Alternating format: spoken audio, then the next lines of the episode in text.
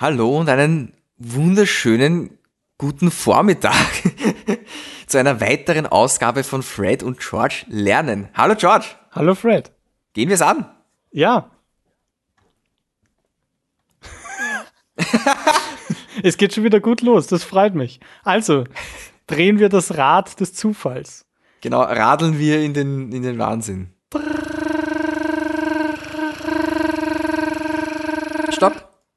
Fred und George lernen Armut. Kann man machen, ja, kann man Ja. machen. Ich glaube, so geht es uns, wenn wir diesen Podcast machen, weil reich werden wir dadurch nicht.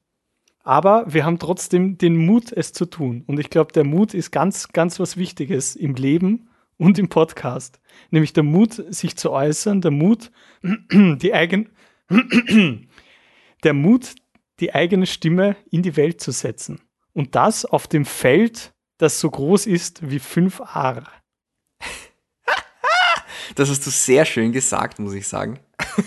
Und du weißt ja, es gibt auch mutige Piraten. Dort heißt es aber anders. Da nennt sich das Armut. Und Nikolai war auf einem Schiff, wo, er, wo das Gang und Gäbe war.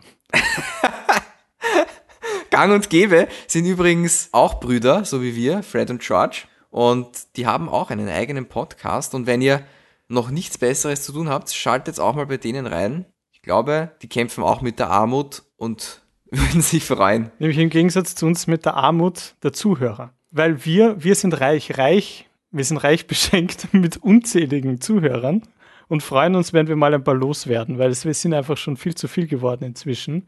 Die Einsendungen, die wir bekommen, unerhört, unerhört viele. Unerhört wie unsere Gebete.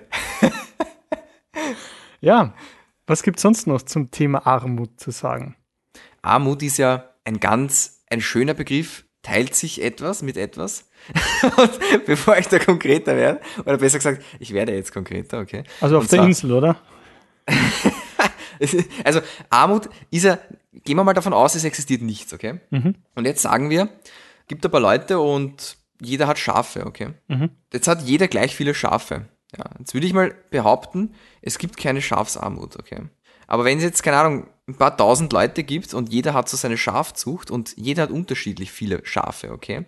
Und nehmen wir an, das Schaf ist das, das Wertbemessungsding der Dinge, dann wäre es sozusagen Armut, wenn jemand besonders wenig Schafe hat. Also Armut ist, wenn man sich jetzt die gaußsche Verteilung anschaut zum Beispiel, wie das oft eigentlich der Fall ist in der Realität, dass irgendwelche Sachen gauss verteilt sind. Und ich glaube, Armut ist einfach die untere Grenze von der gaußschen Glocke sozusagen. Und genauso gibt's Reichtum. Das ist halt, glaube ich, nur eine Schere sozusagen, die aufgespannt wird. Das gibt's jetzt nicht nur bei Reichtum im Sinne von Geld, sondern ich glaube, das gibt's bei vielen Dingen. Ich glaube auch ganz wichtig, dass die Schere, die aufgespannt wird, auch dann wirklich auch zum Einsatz kommt. Und zwar, wenn man die Schafe schert. Und ich glaube, der Wohlgewinn, der dadurch entsteht, der kann dann wieder zu einem Reichtum führen. Und ich glaube, wenn man auch nur wenige Schafe besitzt, ist man trotzdem in der Lage, der Armut zu entfliehen. Weil man zum Beispiel auch in kälteren Gefilden sich dann einen Wollpullover stricken kann. Das gefällt mir. Daher kommt sicher auch die Wollust, oder? Ganz genau. Und